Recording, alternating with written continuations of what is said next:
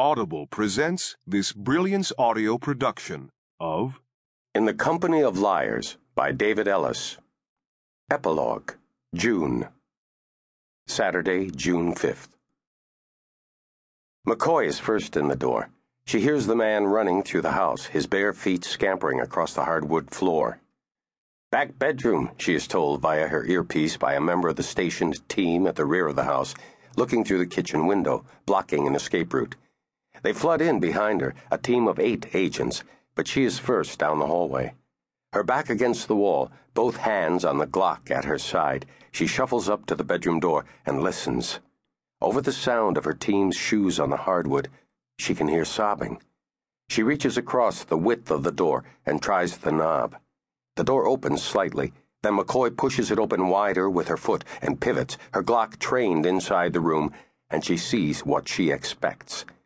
He is standing at the opposite end of the bedroom, near what appears to be a walk in closet and then a bathroom. A large bed separates the man and McCoy. McCoy holds a hand up behind her, freezing the other agents in place before returning her hand to the Glock trained at the suspect. Put the gun down, Doctor, she says. Dr. Neil Lomas is a shell of the man she has seen in the company brochures.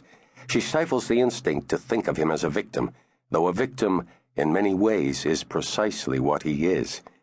It is hard to look at this man in his rumpled white t shirt with stained armpits, boxers, and bare feet, with flyaway hair and an emaciated frame, and see the promising scientist he once was. The doctor is crying uncontrollably, his chest heaving and tears flowing. Part of her job is seeing the worst in people, watching them feel firsthand the collapse of their lives. But usually they aren't holding revolvers to their temples. Behind her, McCoy hears one of the agents on his radio calling for paramedics. Others are searching the remainder of the house, kicking open doors to rooms and closets. I didn't know, Lomas manages through halting breaths. But of course, that statement itself means that he did know, or at least suspected. I didn't. I didn't know. I, I didn't. I believe you, Doctor. Place the gun on the bed and let's just talk. They'll kill me. He's not talking about the federal agents swarming outside the bedroom. She knows it. Dr. Lomas seems to assume she knows it. There's no they anymore, Doctor. They are all in custody, all of them. Anyone who could hurt you, they're locked up and they're never getting out. You're the last one. He doesn't seem to be listening. Fear of death does not seem to be foremost in his mind. No. The notion propelling his body seizures, the heaving of his chest, the trembling of the arm that tries to keep the gun pressed against his skull, is not what will happen now, but what has already taken place. The television, resting in a dark oak armoire, is on a cable news station. The headline blaring across the bottom of the screen is Musin al Bakari captured.